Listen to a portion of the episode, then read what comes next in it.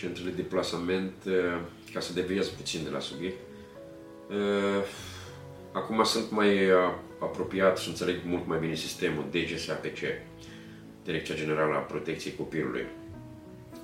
Mă doare sufletul să vă spun că ei, copiii ăștia, când împlinesc 18 ani sau dacă mai fac școală, știu că mai o să mai stea puțin în sistem, 2, 3, 4 ani de zile, dar după aia ei ajung în stradă.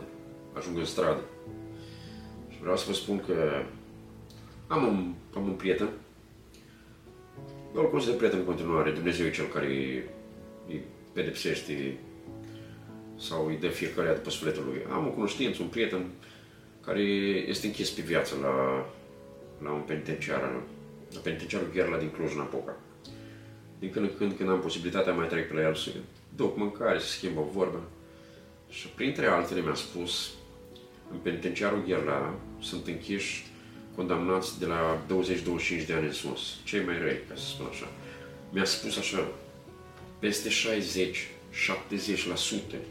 din oameni închiși acolo sunt copii din centrele de plasament, care au făcut fapte oribile. Canalele care le are Direcția Generală a Protecției Copilului, care are, are diferite canale de Facebook, Instagram sau ce mai au ei, să anunțe, de exemplu, aveam pe Costel, împlinește 18 ani peste 3 săptămâni, este timpul să iese în libertate, în ghilimele, da? Orice firmă, Super. orice firmă din orașul de reședință care ar vrea să sprijini copilul ăsta, deci statul român trebuie să-i dea un puls. Obligatoriu, nu să-l scoată afară direct așa, nu? Ei, dacă pune cu 3 săptămâni mai devreme, sunt foarte sigur, oamenii sunt buni, sunt buni, sunt și aia răi, ok, de debate, noi vorbim despre ea buni. Sunt oameni buni, cu firme, cu de construcții, de orice, de spălătorie auto, de vulcanizări, de orice, pentru băieți, să zicem pentru fete, la restaurante, peste tot, vino, la spălat vase, la motora pe jos, la curățenie, la orice. Ei, să anunți, de exemplu, iese Eleonora, peste bă, șapte zile împlinește 18 ani și trebuie să iese din sistem. Există vreo firmă care vrea să ajute și credeți-mă, sunt sigur că ar fi zeci de cereri pentru acel copil să fie ajutat. Sunt foarte sigur. Păi, în primul rând, îi spun ce am... cum era acum 25, 23 de ani când am fost la pușcărie. Am spus pentru tentative de furt. Uh, pot să spun cum era atunci pușcărie. Și nu cred că acum mai schimba mare lucru. Mă refer la cei de vârstați pe 16-17, lor le spune bigidi. Da? Atunci era foarte simplu. Intrau, uh, deci oricare dintre bombardieri de așa de 16, 17, 18 ani ajungeau la pușcărie până în 18 ani, îi ducea, ajungeau la Botoșani garantat, nu la prima faptă, la a doua, la a treia, ajungeau garantat. Ei, și atunci când intrau în camera respectivă, poliții, gardieni, sunt un fel de gardieni, nu polițiști. Gardienii ducea până la camera respectivă, unde trebuia să-i bagi în camera aia, da? Credeți-mă, se deschidea ușa, băga gardianul în cameră pe copilul respectiv de 16, 15, 17 ani, da? Închidea ușa și în momentul ăla, dacă erau 40 de, de, de 40 închiși acolo în camera aia, toți 40 săreau pe ăsta și îl băteau de snopeau. Asta era regulamentul, ca să nu se șmecherească, era vocabularul, da? Și dacă credeai tu că ești tu vreo forță, vreun bombardier și să încerci să le ții față, nu aveai cum. Pentru că seara, înainte de a te culca, vreo doi dintre ăștia, cei mai slabi din cameră, li se spunea săgeți, veneau pe lângă tine și învârteau așa o lamă în mână. Adică, na, îți spunea, ia și te culcă, să vedem, poți să te culci, când vezi cum se pregătește să te hăcuiască noaptea? Nu cred. Îi înfiorez. Îi înfiorez, nu mai știu ce e. Cam asta e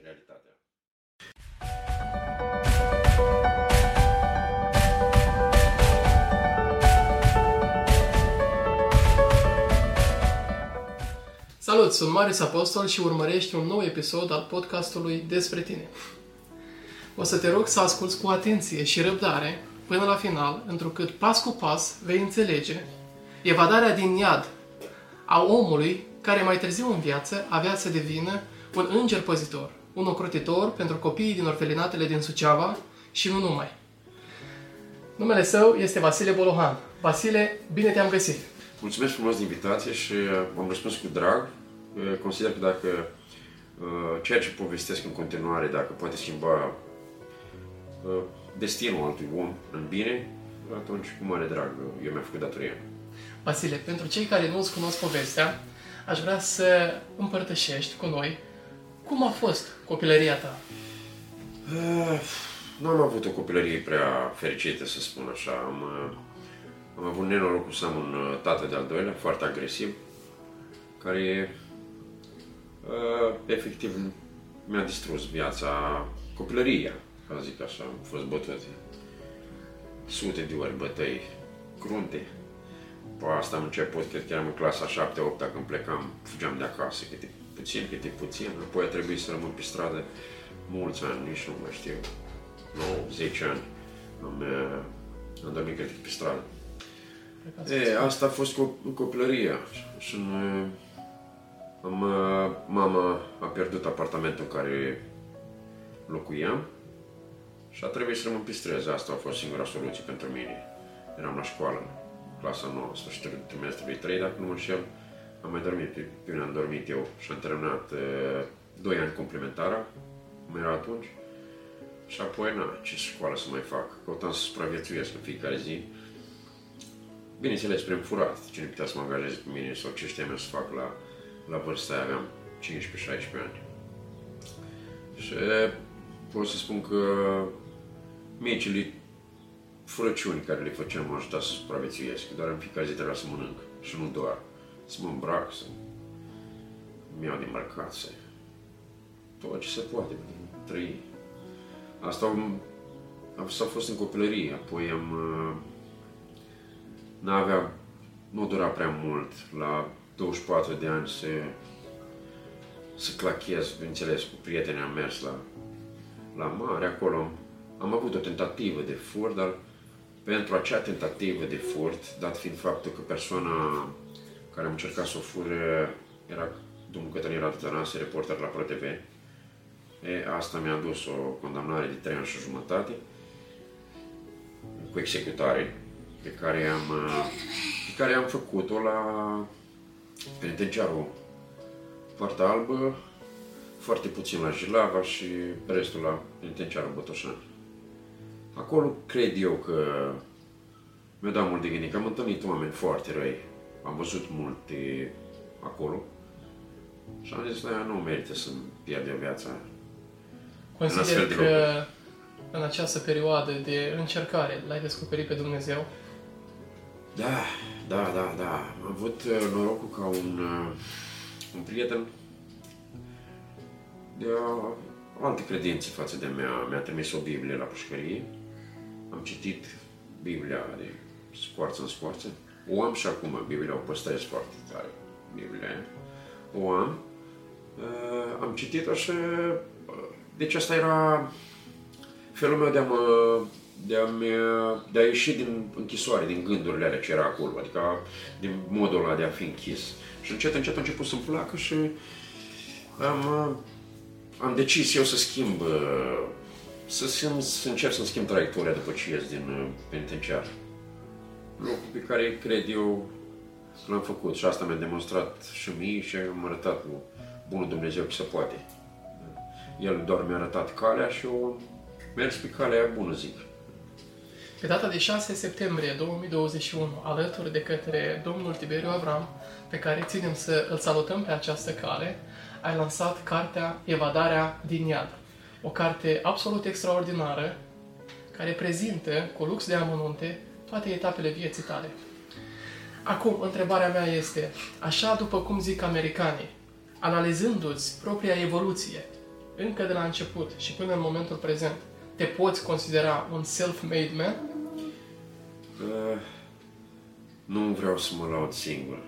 Nu vreau eu să mă laud. Pe mine, dacă ar fi să mă laude, sunt faptele care le-am făcut după. Dar uh, self-made, da, m-am construit singur. M-am construit. Dar am muncit foarte mult pentru treaba asta. Am muncit și am vrut.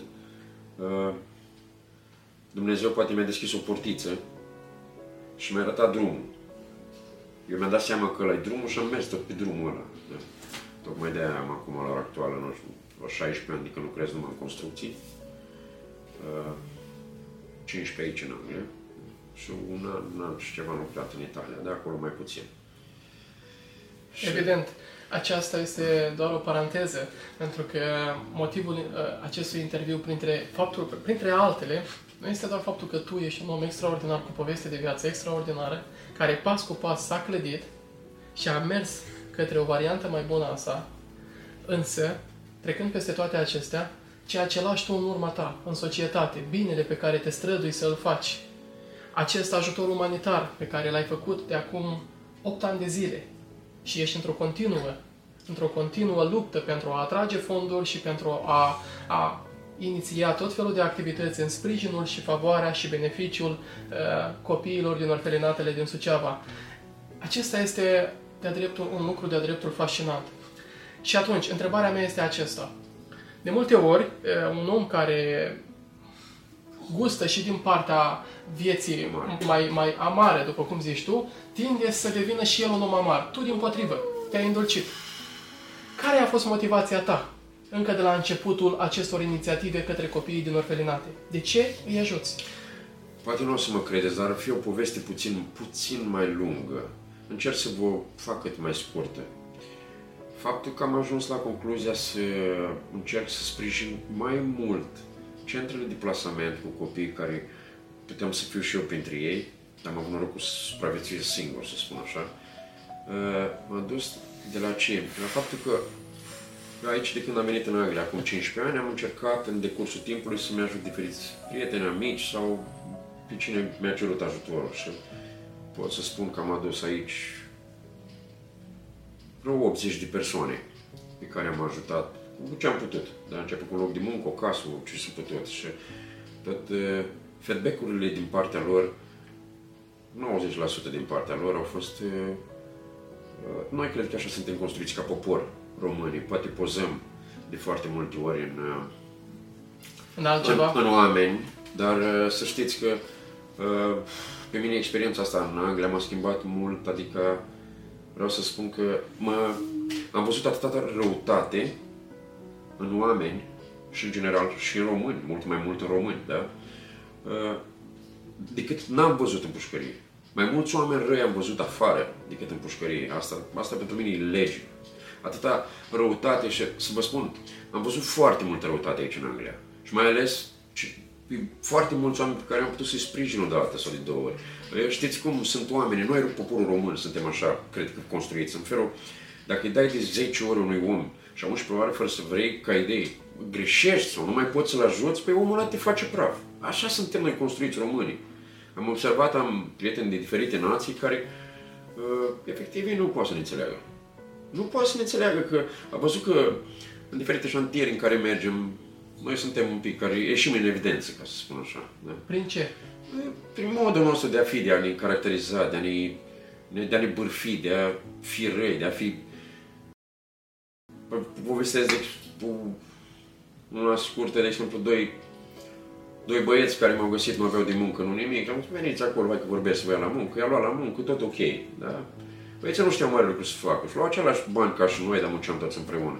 Scuipa pe jos și scuipa exact în fața unui uh, office unde un englez își punea sculele de muncă și se apropia ora să se termine ziua de muncă, era 5 seara și mi-am spus, bă, șterge acolo ce scuipat și S-a supărat enorm de tare pe mine treaba asta. Doar pentru simplu fapt că i-am atras atenția. Așa suntem noi și poate, ca să fiu mai pe scurt, faptul că am văzut foarte multă răutate în, aș, în felul ăsta, am zis, băi, cred că e timpul să mă focusez pe altceva. Pentru să-mi dau energia mea și ajutorul meu unor oameni care, chiar dacă m-ar judeca, n-are cum să-mi pară rău. Și am zis, băi, centrele de plasament și azilul de bătrâni cred, cred eu că e cea mai bună alegere posibilă să faci un bine din punctul meu de vedere. Că am întâlnit în ultimii 8 ani de zile diferite cazuri sociale în care m-am implicat și tot la fel au răspuns foarte... E, ca să, într-un singur cuvânt, dacă ar fi să vă spun, vă spun doar atâta. Îngrozitor. Îngrozitor. Și am zis decât să ajung să, să mă doare sufletul pe mine, mai bine mă ocup de copiii din centre de plasament. Și așa ai luat prima inițiativă acum 8 ani de zile da, da. privind centrele de plasament. Da. Ei, de atunci și până acum, după cum la noi români știm foarte bine, niciun bine nu rămâne nepedepsit. Da. Au fost voci care de-a lungul vremii au zis că asociația pe care ați înființat-o, Asociația Bucovina Civică, uh, distribuie o parte din resurse în interes personal și doar o parte merg către aceste acțiuni caritabile pentru uh, copiii din plasamente.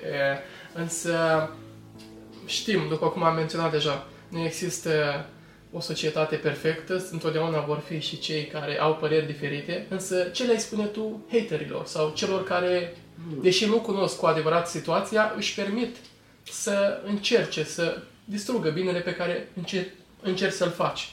Uh, până 8 ani de zile de când fac împreună cu domnul Andrei Bacoș, prietenul meu foarte bun, am făcut diferite acțiuni, multe. La început încercam să-i număr, acum nu le mai știu numărul, da?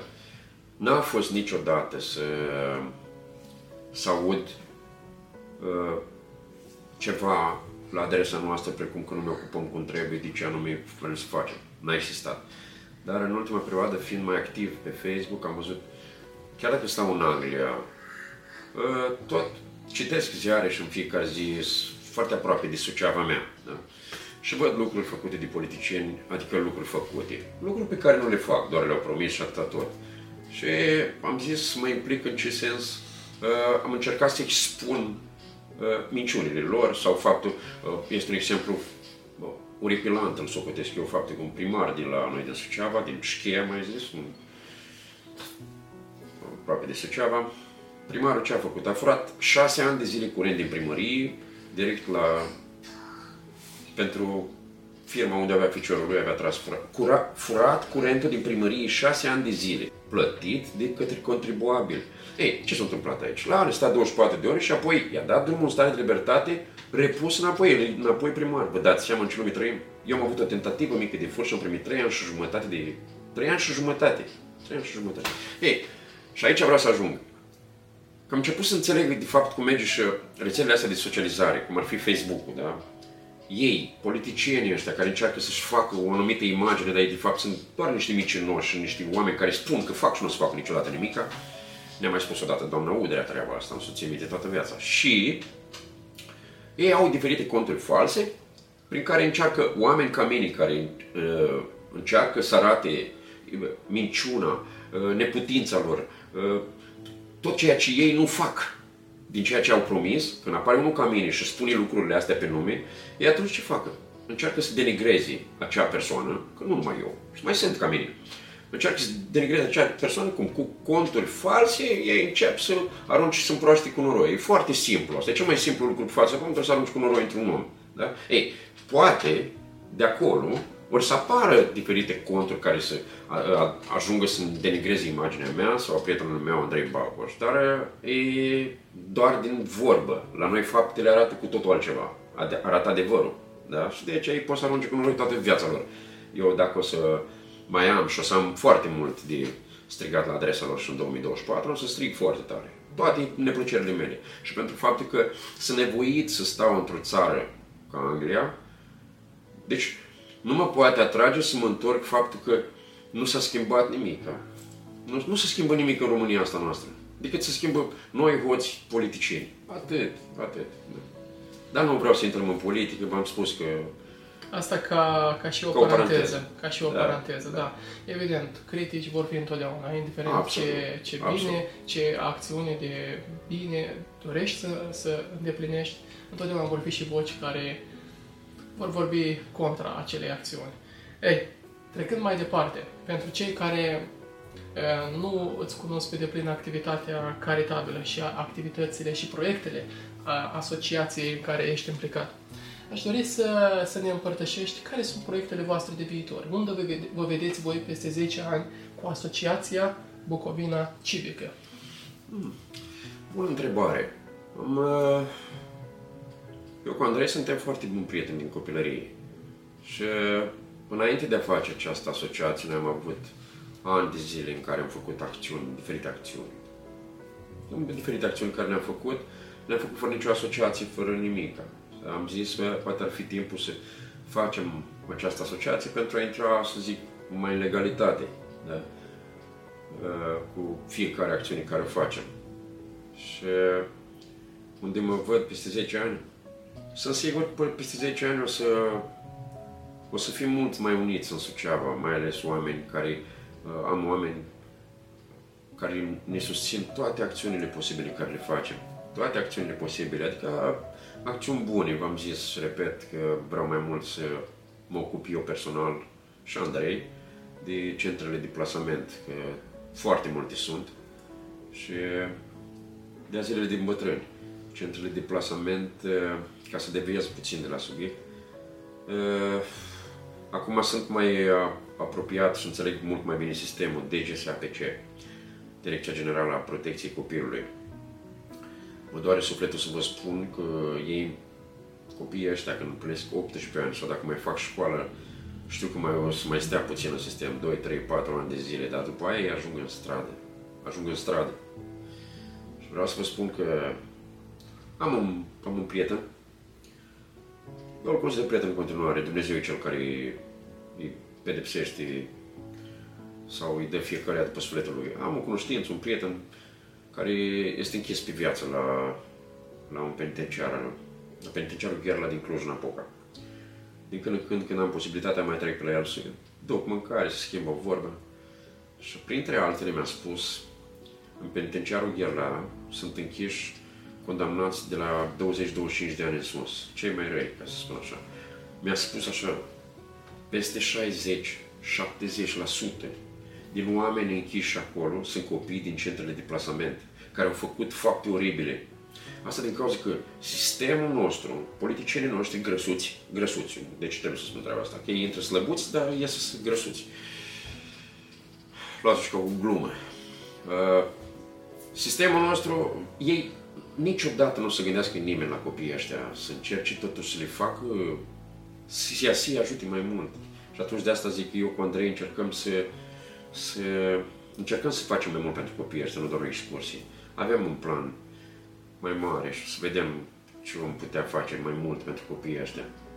Începând cu să le oferim poate un loc de muncă, o, Pentru că ceea ce e trist de foarte multe ori e că mulți dintre, dintre oamenii de rând, societatea în sine, nu realizează și mulți nu știm care va fi finalitatea acestui program așa numit de protecție pentru copii. Tu ai zis că la vârsta de 18 ani ei sunt cumva forțați să părăsească acel centru. Sau, dacă mai fac școală, mai au uh, posibilitatea să mai stea în sistem. Da. Primesc o, o anumită sursă de, o anumită sumă de bani? Da, sau dar măcar- e o sumă din firmă, ci de statul român, vă dați seama că nu de prea... Nu, nu, nu, e prea micuț bănuții aia. Mă refer că în momentul în care ei până la urmă ajung să părăsească acest sistem, în care până la 18 sau 22 de ani le dă de mâncare și cazare, ei copiii aia când iesă, efectiv nu știu în ce parte să meargă, în stânga sau în dreapta și atunci în câteva zile copilul ăla este pierdut, pentru că în sistemul DGSAPC ei fac școală, dar nu învață o meserie. Uh, Nu învață o meserie sau... și e dificil.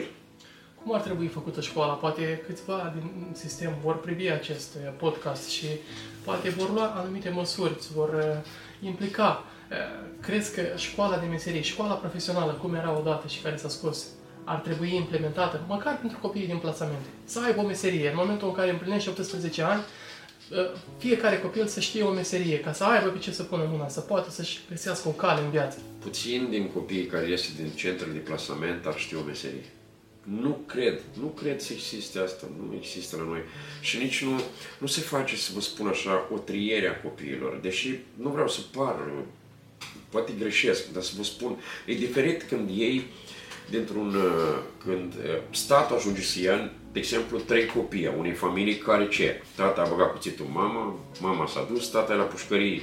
Un exemplu grav, vă spun. Și în care copiii ăștia, poate au trăit ani de zile de de lucruri pe care le-au văzut groaznici în casa aia și au devenit ei fără să vrea fiind copii răi, să zicem copii răi, da? că sunt copii mai răi care au nevoie de protecția noastră, a oamenilor, să-i sprijinim, da? Ei, copiii ăia sunt unii care sunt născuți agresivi, foarte agresivi. Asta poate din pricina faptului că uh, părinții când i-au conceput erau sub influența drogurilor, a băuturii, a anumitor substanțe și copiii da, iese poate cu o deficiență de nervi, supărare sau că știi, imediat răspunde cu rău, da? chiar dacă tu îi faci bine. Și poate ar trebui puțin triați, că sunt copii care vin din familii bune, în sensul foarte cuminți, foarte liniștiți, că am fost cu copiii ăștia în excursii și am văzut uh, am văzut că na, am ochiul oarecum format la copii și la oameni așa. La oameni mai mari mai greu, dar la copii e foarte ușor să-i citești, să spun așa. Da? Și am văzut pe cei care pă- păreau copii cu minți liniștiți și foarte educați, să spun la vorbă, și celelalte elemente care îți vorbesc ca la ușa fortului, deci nu, nu au limită să-ți vorbească așa la tărtu sau, sau chiar cu, cu, cu cuvinte obscene, nu? Doar că eu, când mai merg cu ei și cu Andrei, le mai țin uh, diferite discursuri mici și credeți-mă, îi las plângând de multe ori. Ei văd cu totul altfel.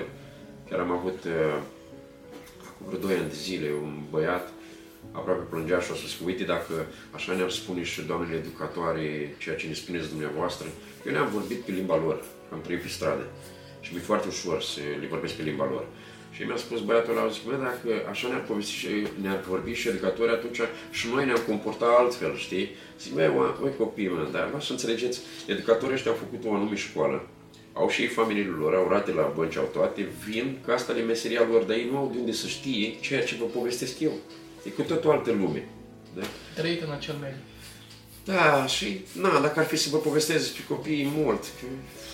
Vasile, te citez. Aveam în jur de șapte sau șase anișori, mă jucam în fața blocului, am uh, intrat în casă da. și la un moment dat am văzut o scenă care mi-a rămas în minte pentru tot restul vieții. Da. Mama era pe un scaun, sângera, tatăl era pe celălalt scaun, fuma și mama atunci mi-a zis să merg la vecina și să sun la, la salvare. Mama era înjunghiată de către tata. Da. Însă tu ai trecut peste toate aceste lucruri, este povestea ta. Și atunci, întrebarea mea este, cum am putea ajuta și alți copii din centrele de plasament să poată trece și ei peste astfel de imagini tragice, într-o oarecare măsură? Evident, fiind mic, e o imagine care se rămâne. Cum i-am putea ajuta și pe ei? Sau cum i-ar putea ajuta educatorii din aceste centre de plasament pe acești copii mai agresivi, mai uh, răi, dacă poți numi cu ghilimelele de rigoare? Cum i-ar putea ajuta? totul pleacă și de la educația care au avut-o acei copii acasă.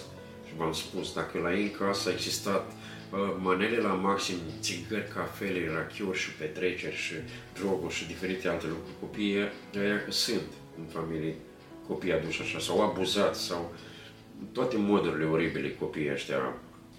Ei, atunci sunt unii care efectiv rămân încărcați de acele traume peste care ei nu pot să treacă niciodată exact traume care le-am tras eu în copilărie, dar pe care m-a ajutat Dumnezeu să trec peste ele. E greu de uitat, dar m-a ajutat să trec și să fac, să construiesc ceva bun din treaba asta. Ei, sunt, asta vă spuneam, că sunt copii care nu or să treacă niciodată peste astfel de traume și ajung, exact cum v-am spus eu dumneavoastră, 60-70% la penitenciarul Gherla, strigător la cer.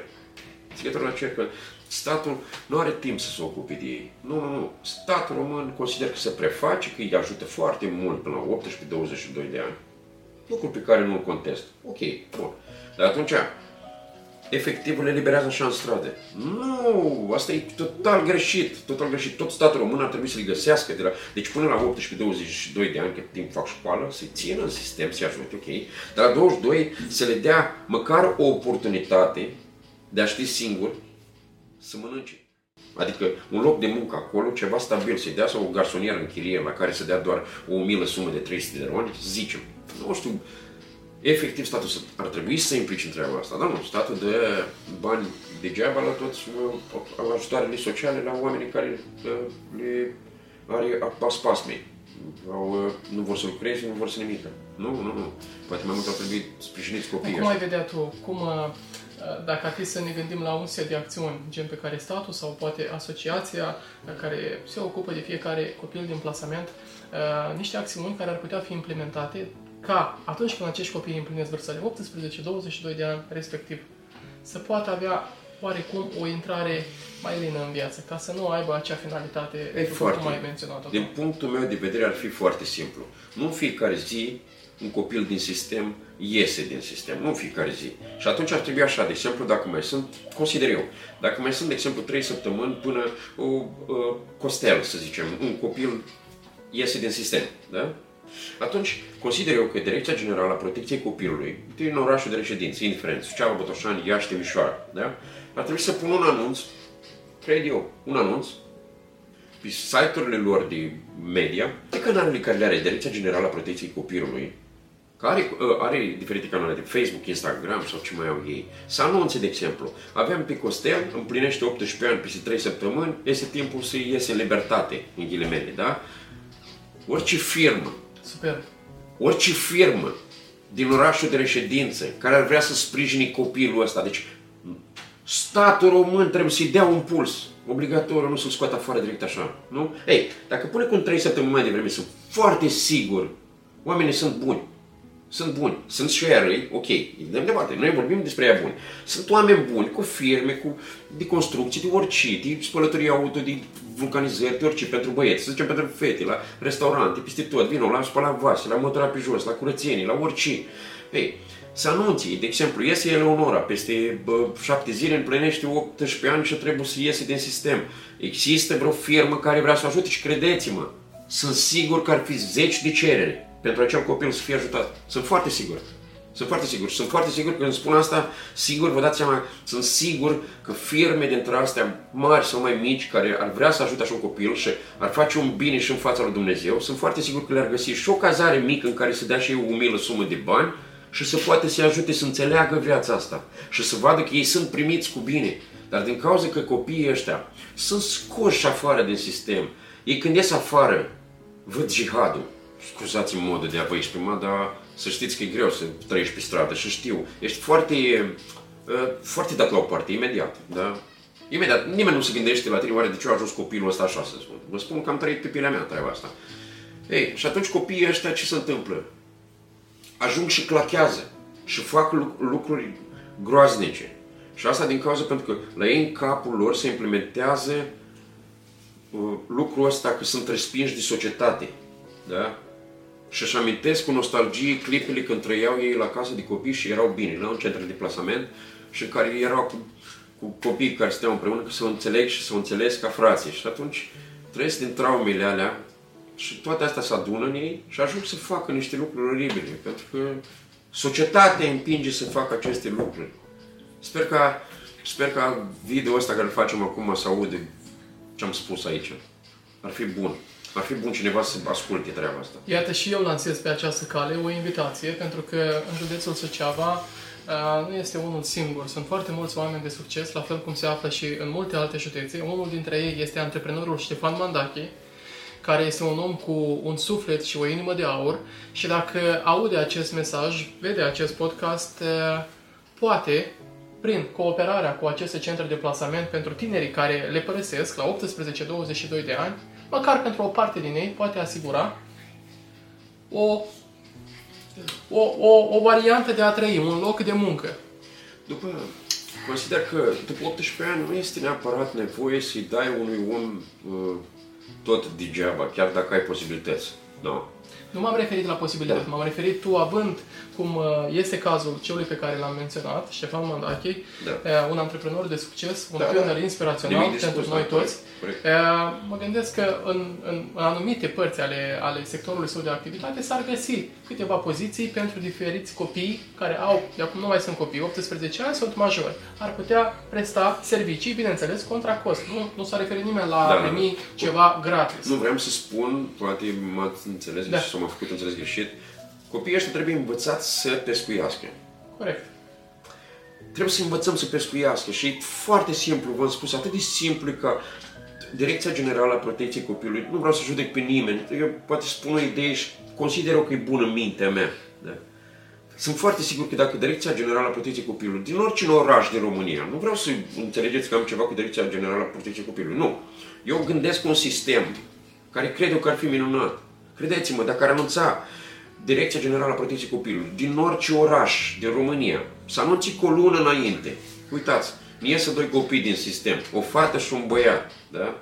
Timpul în care, atenție, pot fi vizitați, să zicem în luna asta, diferite firme, companii sau patroni care poate să-i sprijine, pot fi vizitați să vorbească cu copiii. Da? Că efectiv ei vin într-o lume în care ies într-o lume pe care ei nu au mai întâlnit-o. Mă, mă înțelegeți? E foarte dificil pentru un copil ieșit din sistem să pășească din locul unde au avut în continuu cazare și masă și dintr-o dată să iese afară așa. Ies să nu știe în ce direcție să ia. Și sunt foarte sigur că dacă s-ar face anunțuri dinainte prin care să, uh, să informeze oamenii, cei care mai avem timp de online, să spun așa, să vadă lucrurile astea. Sunt foarte sigur că foarte lume ar distribui și ar încerca să ajute cumva pe acea persoană. La fel cum se distribuie mii de cazuri cu tot felul de Fără animale. Nu discuție. suntem împotriva acestor lucruri, dar cred că și viața umană ar trebui să aibă prioritate. Și mai ales, noi Mai ales. ca țară nu ne permitem să pierdem nici măcar un copil. Nici măcar un copil. Vasile, te-ai gândit vreodată, participând la atâtea activități, văzând atâția copii, te-ai gândit vreodată, atât tu cât și e, partenerii alături de care desfășori aceste activități, v-ați gândit vreodată să adoptați vreunul dintre copii? Eu am avut în gând de foarte mult timp, dar uh, la mine, ca să pot înfia un copil, trebuie să am trebuie să stau în România minim șase luni de zile și să lucrez acolo șase luni de zile și apoi pot să fac lucrul ăsta. Poate mă ajută Dumnezeu să fiu sănătos, o să fac pasul ăsta.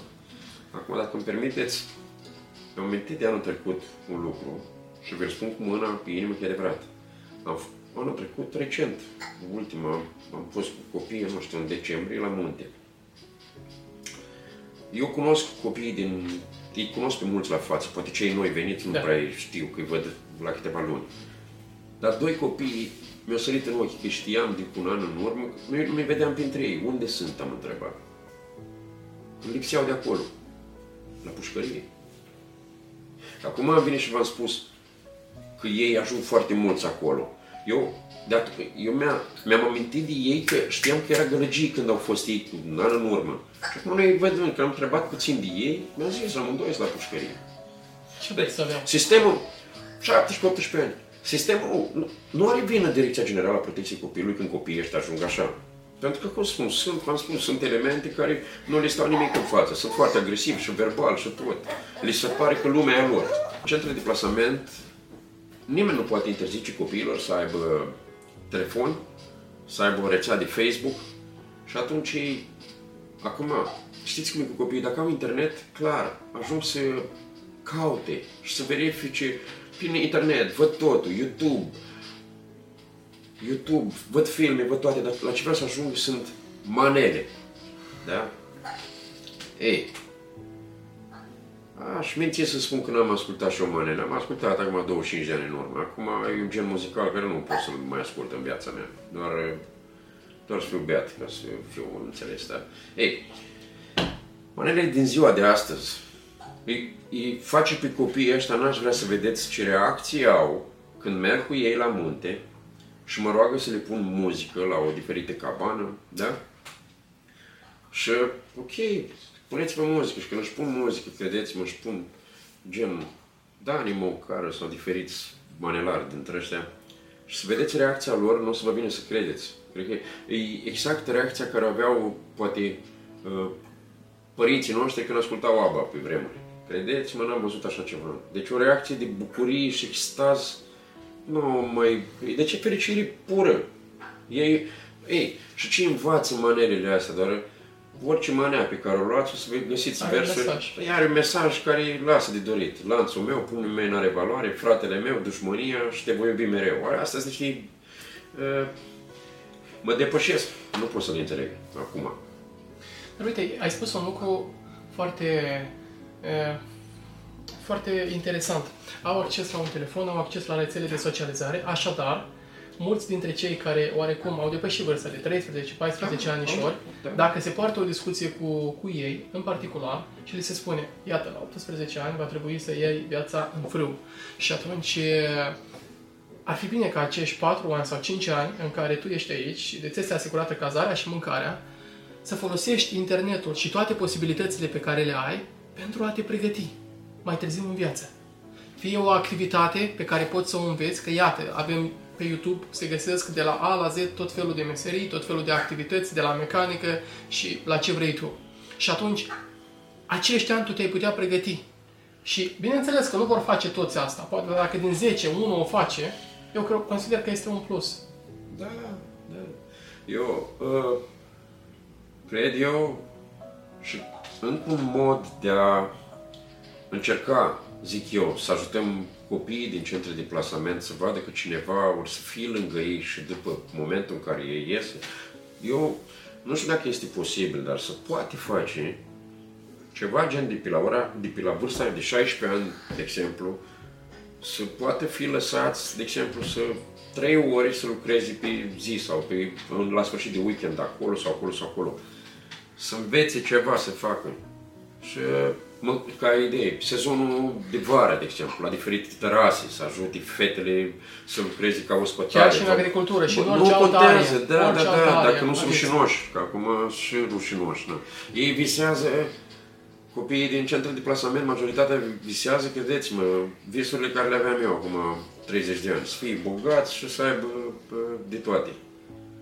Na, visurile astea le-am avut și eu, aș minți să spun că nu e adevărat, sau nu cred că există cineva care vede video ăsta să nu să mintă să spună că când era mic nu-și dorea să fie bogat sau cine știe ce. În timp, în ani de zile, realizăm că, de fapt, banii nu bă, aduc starea aia de fericire, doar pentru un moment. Da, dacă o anumită sumă de bani. Îți aduce o, o fericire de moment și atâta tot. Sau, na, o nelipsă. Atât. Bineînțeles, banii înmulțesc ceea ce tu ai deja în tine. Dacă tu ești bine cu tine, banii îți vor da și mai multe motive și mai multe posibilități să faci și mai mult bine și să fii și mai bine cu tine. Dacă, din potrivă, ești de cealaltă parte a, a, Baricadei. a baricadei, va aprofunda ceea ce tu simți deja, acea stare de nemulțumire, de gol interior și banii nu îl vor umple niciodată. E doar o amăgire, că îl vor umple da. prin diferite vicii, eh, bani cheltuiți în diferite ipostaze și diferite direcții, însă acel gol nu ți-l va umple decât, părerea mea, creatorul și tu cu tine. Să fii tu mulțumit de tine, de viața ta și să ai acea pace interioară. Dacă îmi permiteți, doar am mai stat de vorbă cu copiii din gen de plasament și întrebam ce visează, ce își doresc. Majoritatea, majoritatea ăștia de 16, 17, 18 ani, toți visează. Toți visează. Când îi întrebam unde mergi, când ies de aici, merg în Spania, am eu o soră acolo sau un frate acolo. Păi nu știu, acum nu vreau să vorbesc de, doar de copiii ăștia. Eu vreau să transmit un mesaj la cei care pleacă și acum, azi, din România într-o țară străină, indiferent care, vreau să știi mesajul meu după 16 ani de zile de când sunt plecat eu de la Suceava, de 16 ani de zile de când sunt plecat în străinătate, mesajul e că străinătatea doare. Nu e, nu e așa de cum și-o chipii toți care cum pleacă imediat. Foarte sigur, odată cu câștigarea unui venit mai mare, foarte sigur, în proporție de 100%, o să piardă multe altele. Da? Adică nu există. Pe scurt, toate. un venit mai mare aduce cu sine mai multe tentații și o dorință de a cheltui mai mult.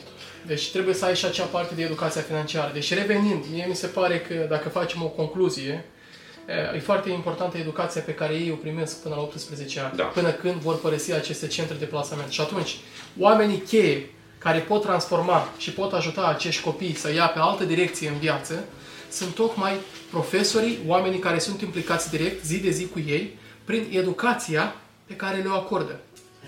Educație din toate punctele de vedere. Și întâi de toate, exact cum tu ai zis, Vasile, să fie învățați să pescuiască. Ei nu sunt, să știți că... Nu la modul uh, uh, propriu zis, ci la modul metaforic discutând, adică să fie învățați să-și câștige propria existență.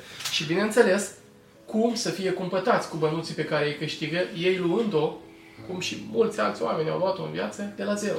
Ei trăind acolo în uh, sistemul ăla fiind mulți așa, de ajuns să fie 3-4 dintre ei care nu ascultă sau vorbesc urât sau nu bagă în seamă educatoarea sau profesorul care vrea să învețe ce să învețe, știți?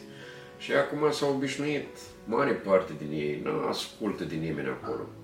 De asta vă spun că este puțin dificil pentru, pentru a fi educator la astfel de centre de plasament și o înțeleg perfect pentru că e foarte greu de lucrat cu ei.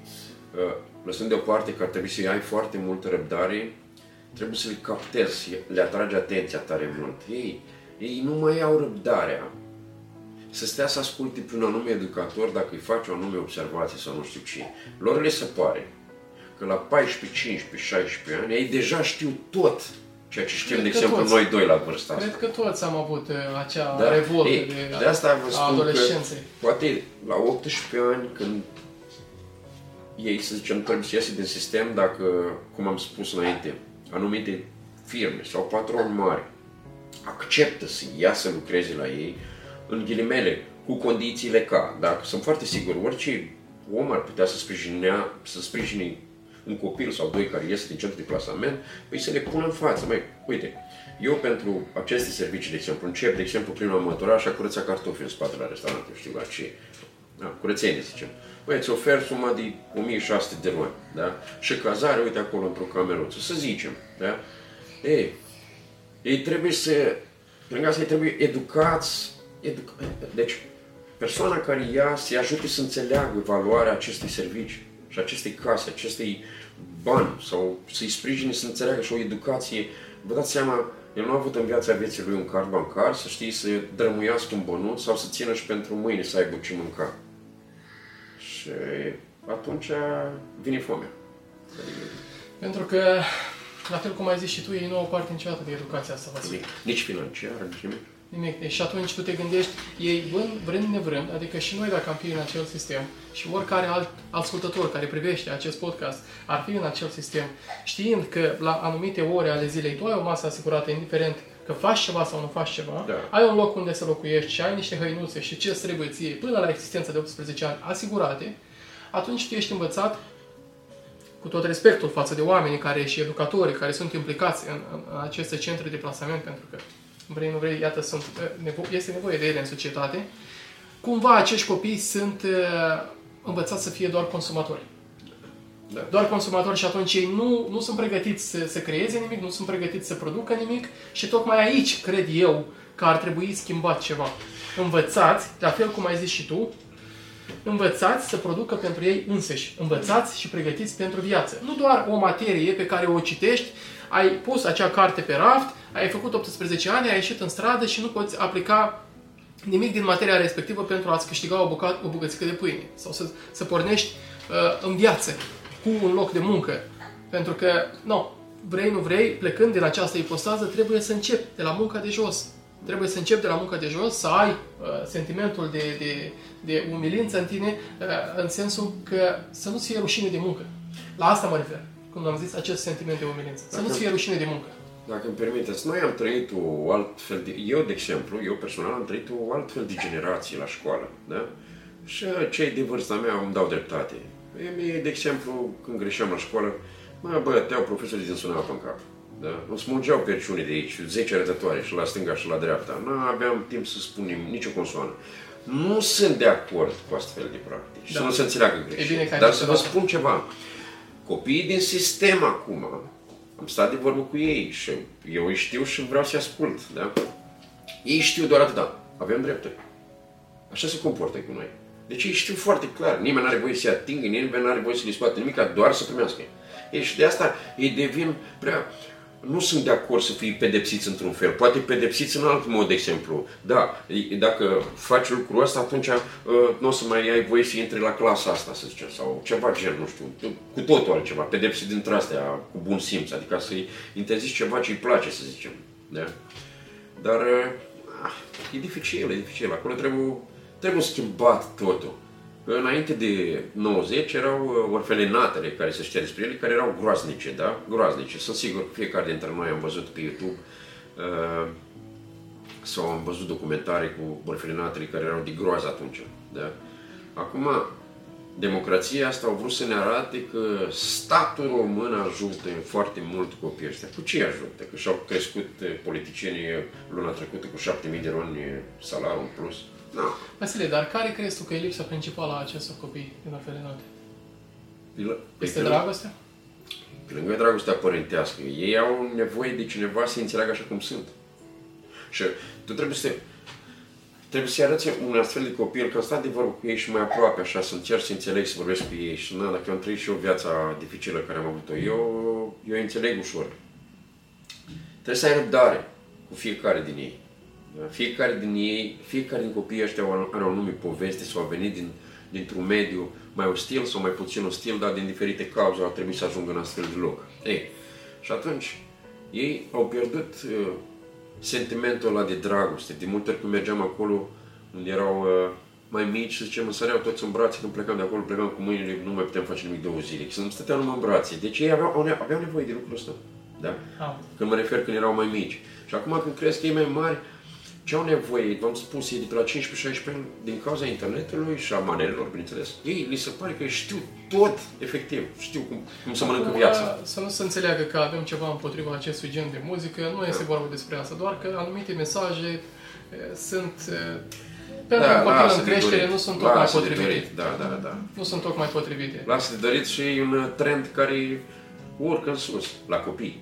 La copii. Poate ce de generația mea, ascultă o manea, dar una e să ascultă o manea la o petrecere rară și una să ei fac din asta o pasiune. O, nu. Vasile, am vrut să te întreb, tu fiind și văzând atâtea, atâtea centre și atâtea orfelinate, în momentul în care acești copii ajung în, în, în fața uh, autorităților din acele orfelinate și vin din diferite medii, nu știu, se face o repartizare în funcție nu, de... Nu, am vorbit să de... puși toți în același... Toți în același... Asta am, Dar am nu zis. este nici măcar o repartizare pentru vârstă? Nimic. Uh, Copilașii până la 10 ani și nu, după 10 nu, că am văzut anișori? că sunt împreună de diferite vârste. Și în cameră unde... Nu știu exact uh, asta, dar nu se face acea repartizare, să zicem, să fie verificat, cred eu, să fie verificat. Eu așa aș face, dacă aș avea puterea politică să schimb lucrul ăsta, aș, aș schimba treaba asta. Orice copil ajunge în sistem, trebuie văzut puțin. Nici nu e bine să-i pui pe cei răi toți deoparte și cei buni deoparte. Sunt de acord cu asta. Dar sunt copii buni, prea buni, ca să fie lăsați așa cu cei toți împreună. E exact la fel ca coșul ăla plin de mere, pui mărul la stricat să strică toate. La asta mă refer. Că sunt copii acolo care s-au stricat foarte tare, din cauza că așa au trăit și ce au văzut în fiecare zi au învățat. Și acum e foarte uh, în trend și în creștere, știm, tot, tot, toată lumea știe, uh, consumul de droguri, de toate astea așa, începe să agraveze treaba, zic eu. Și Chiar pentru și în, copii, uh, da, în- da. Nu, nu, nu, chiar și. Chiar și copiii ăștia foarte repede o să ajungă și la droguri. La asta mă refer. Până la vârsta de 18 ani? Foarte sigur că o să ajungă. Foarte sigur. E imposibil să nu ajungă copiii și dependenți de anumite substanțe interzise. N-are cum, n-are cum, că și la noi în creștere viața. Întrebarea e cum ajung aceste E. centrele respective. Astea sunt lucruri mărunte, să vă spun ceva.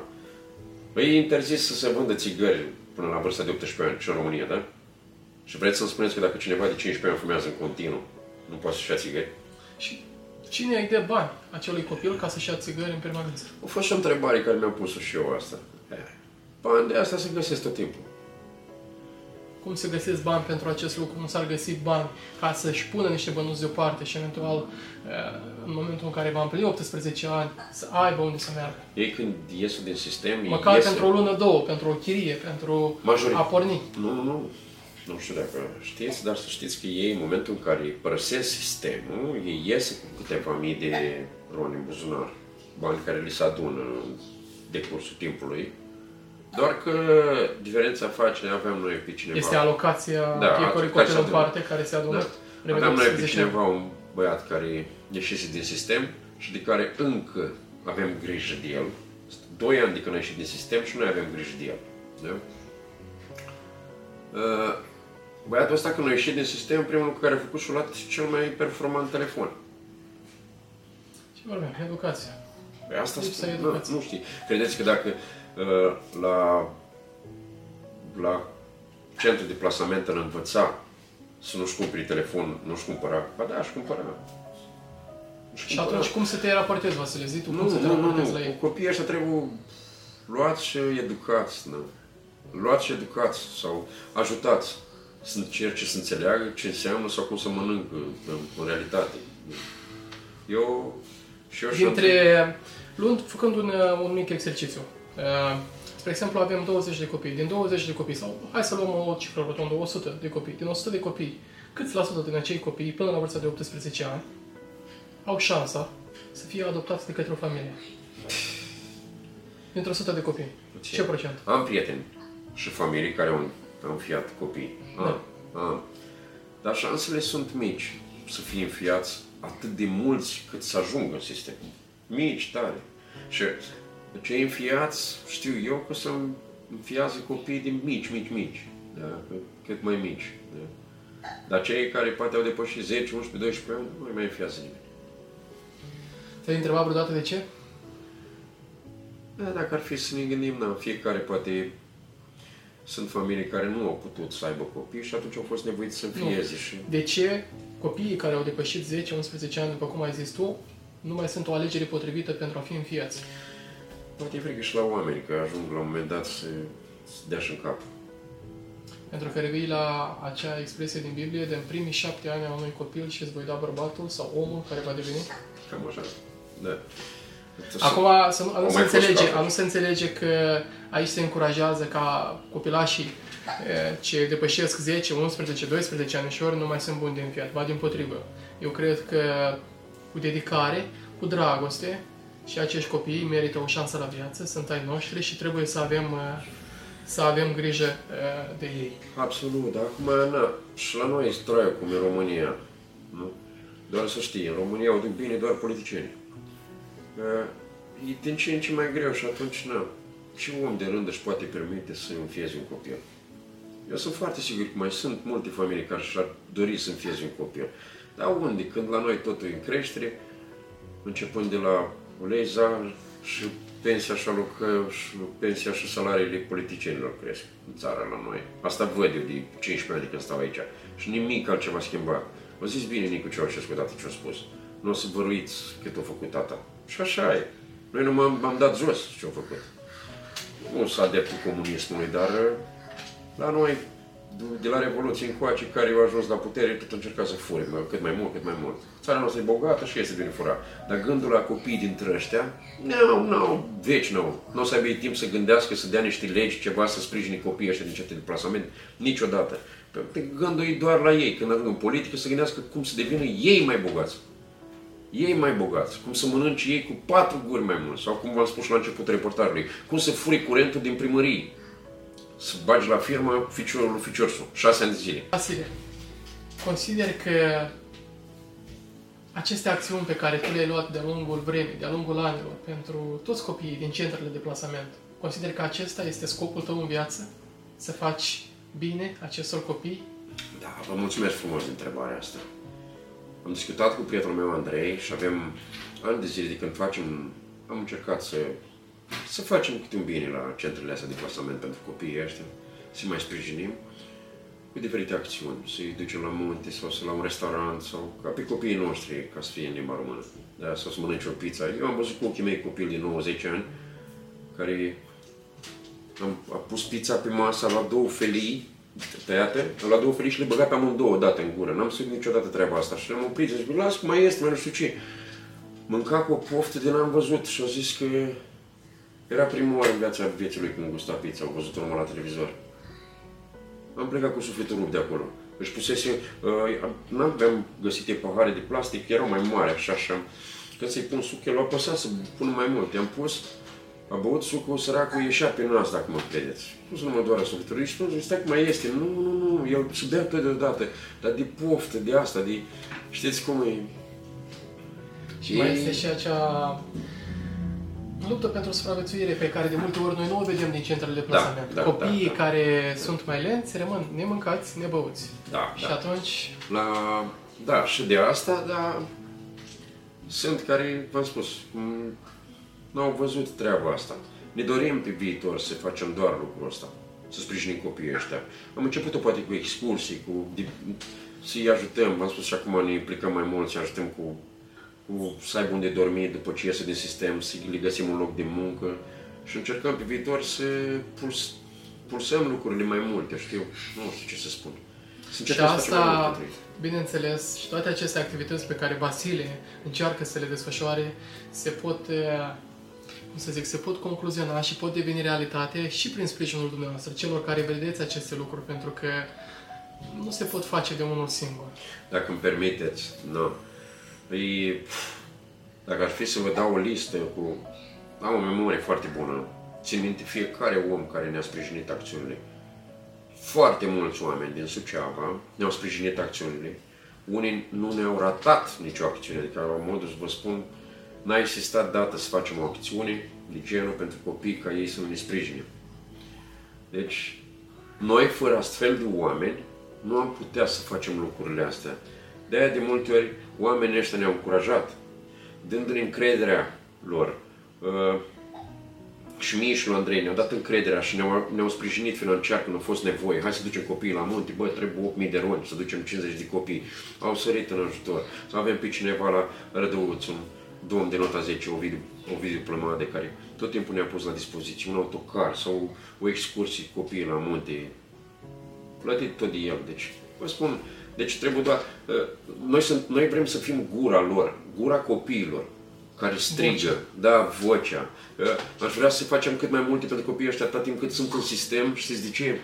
Mie mi ușor acum, după ce termin interviul ăsta, mi iau copilul și mă duc cu el la orice restaurant să mănânc o pizza sau beau un sucut sau o înghețată sau orice. Copiii ăștia le văd rar la treaba asta, zic eu. Nu zic că mănâncă rău, mănâncă foarte bine, dar pot să vă spun, nu. Noi vrem să facem mai mult pentru copiii ăștia. Și atunci e acea lipsă întâi de toate de dragoste, lipsa părinților, care se simte orice copil are nevoie de dragostea părintească și e vitală, mai ales în primii ani de viață și nu numai. Dar ce consider eu și cred că am ajuns amândoi la această concluzie, toate aceste excursii, toate aceste ieșiri sunt extraordinar de bune și de binevenite.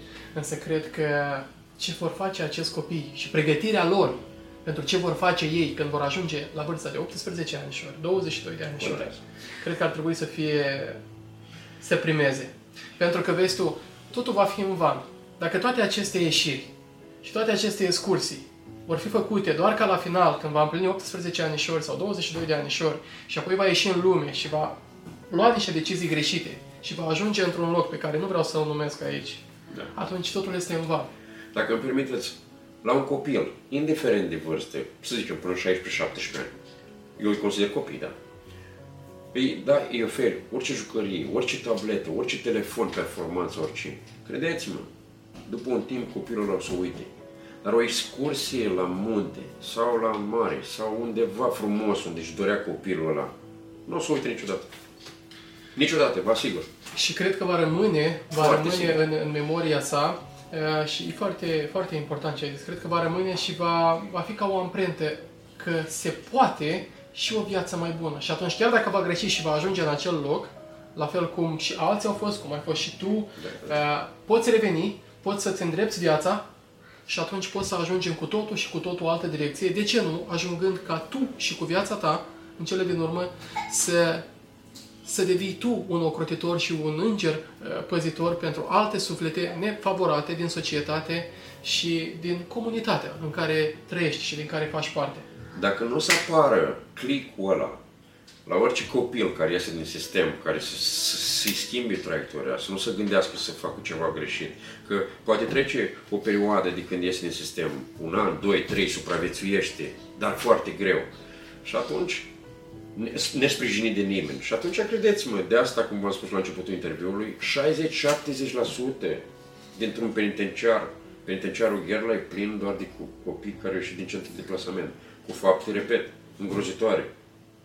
Eu nu consider vinovat copiii ăștia, credeți-mă ce vă spun, din punctul meu de vedere. Sunt vinovați de fapta care au făcut-o. Fiecare dintre ei. Dar mare parte de vină ar trebui să aibă tot politicul ăla de la București, care face ce face pentru ei. Adică nimic. Dar n-au ea nimic, n-au nimic, ea dorm bine, nu mă interesează, clar. Da, Vasile, uitându-te înapoi la trecutul tău și până în prezent, consider că din tot ceea ce ai realizat, ai obținut și omul care ai devenit, cât la sută din toate aceste realizări și din persoana care ești astăzi, se datorează ție și cât se datorează Bunului Dumnezeu? Păi tot e datorită Bunului Dumnezeu. Am spus când am intrat în, când am intrat în închisoare, aveam 24 de ani, eu la vârsta aia nu țin minte să fi citit Biblia. Nu. nu. De asta vă spun, dacă nu există clicul ăla și poate eu consider că Biblia mi-a schimbat viața, nu? Și am mai spus treaba asta. Uh, Biblia mea mi-a schimbat mie viața, sigur. Uh, Nu văd altceva ce. Biblia și după aia Dumnezeu, cum am spus, mi-a arătat drumul pe care trebuie să merg. Și am mers. Chiar dacă e greu. Consideri că dacă această încurajare va fi îndreptată și către toți copiii din plasament, să facă un exercițiu prin a citi, întâi de toate, Cartea Cărților, Biblia, puțin probabil să uh, puține șanse să puteți convinge dintr-un centru de plasament de 60 de copii să citească doi. Nu, nu. E depășită situația. Depășită. Depășită. Și v-am spus, nu este vina sistemului de modul cum copiii ăștia aleg să, să răspundă, să vorbească sau să facă ce vor. Da? Nu, nu. Sistemul educatoare, nu știu, ei vin la serviciu pentru că trebuie să vină și să ocupe de copii cât pot. Dar v-am spus, uh, mare parte din copii au un vocabular foarte obscen. Ce crezi tu că ar ajuta, tu văzând și cealaltă parte a vieții, trăind pe străzi, având uh, aceste experiențe, ce crezi tu că ar ajuta la schimbarea, la îndreptarea acestor copii? Ca să înțeleagă că viața nu este așa cum și o imaginează și că aceste cuvinte triviale, această răutate oarecum îndreptate către cei care doresc să le întindă o mână de ajutor, uh, în cele din urmă se va întoarce în Dacă aș- defavoarea lor. Dacă aș avea, dacă e să mă întorc în România, că o să mă întorc în România, da? mi-ar place să vizitez toate centrele de plasament din România. Visul meu ar fi să vizitez cât mai multe centre de plasament și să stau de vorbă cu copiii dintre ăștia. Am puterea să știu să vorbe, pot să vorbesc cu ei încât ei să nu pună mâna pe telefon, credeți-mă. Ce le spune în câteva cuvinte? Nu, no, e mult. Îi iau de la origine. Eu știu să vorbesc cu copiii vocabularul lor. V-am zis să mă... Uh, știu să vorbesc exact ca un părinte, dar în alt mod, fără să-i cert sau să-i spun că nu face bine lucrul ăla sau ăla. Știu să le arăt că e un lucru greșit. Și credeți-mă, am stat de multe ori am stat de vorbă. Am vorbit și la 200 de copii odată și am văzut, eh, am văzut reacțiile. Da? În timp ce le vorbesc, eu îi văd din ochi, mă uit în ochii lor, la mulți. Și ceea ce le povestesc, le spun lucruri prin care am trecut eu în viață, când credeam că sunt tot bombardier ca ei. Și nu eram nimic, eram un zero barat. Da. Vasile, pentru un exercițiu de imaginație, poate pe unii din care vor vedea acest material, îi va, îi va ajuta și vor pune în aplicare, tocmai în binele acestor copii. Ca un exercițiu de imaginație. Să ne imaginăm că ai un copilaș care a început să vorbească trivial, să facă anumite probleme în centrul de plasament din care face parte. Cum ai încercat tu să îl îndrepți? Foarte simplu. Eu personal. Tu. Păi, în primul rând îi spun ce am... cum era acum 25, 23 de ani când am fost la pușcărie, am spus pentru tentative de furt, uh, pot să spun cum era atunci pușcărie. Și nu cred că acum ai schimbat mare lucru, mă refer la cei de vârstă, ați spus 16-17, lor le spune bigidii. Da? Atunci era foarte simplu. Intrau, uh, deci oricare dintre bombardieri de ăștia de 16, 17, 18 ani ajungea la pușcărie până în 18 ani, îi ducea, ajungea la Botoșani garantat, nu, nu la prima faptă, la a doua, la a treia, ajungeau garantat. Ei, și atunci când intrau în camera respectivă, poliții, gardieni, sunt un fel de gardieni, nu polițiști. Gardienii îi ducea până la camera respectivă, unde trebuia să-i bagi în camera aia, da? Credeți-mă, se deschidea ușa, băga poli- gardianul în cameră pe copilul respectiv de 16, 15, 17 ani, da? Închidea ușa și în momentul ăla, dacă erau 40 de, de, de 40 închiși acolo în camera aia, toți 40 săreau pe ăsta și îl băteau de îl snopeau. Asta era regulamentul, ca să nu se șmecherească, era bă, vocabularul, da? Și dacă credeai tu că ești tu vreo forță, vreun bombardier și să încerci să le ții față, nu aveai cum. Pentru că seara, înainte de a te culca, vreo doi dintre ăștia, cei mai slabi din cameră, li se spunea săgeți, veneau pe lângă tine și învârteau așa o lamă în mână.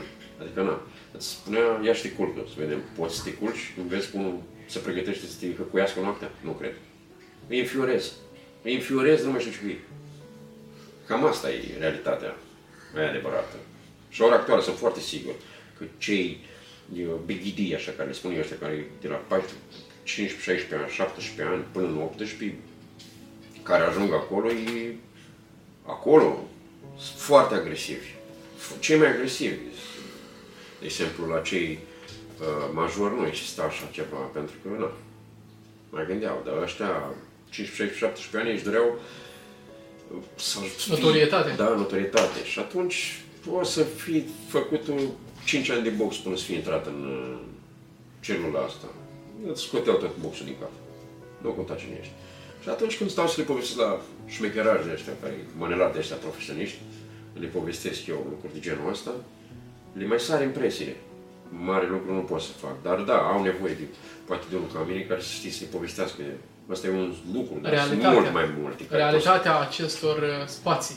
da, da, da. Sunt mult mai multe Realitatea lucruri pe acestor care eu pot să spații. le spun și să-i îngrozesc, ca să spun așa. Să-i îngrozesc, să le fac să le fie frică să fure și un mânt din magazin. Pentru ei să facă lucruri de astea, zero așa. Dar ca să înțeleagă telespectatorii, asta nu e pentru a îngrozi, asta e tocmai pentru a prețui libertatea și pentru a se îndrepta, pentru a se corecta.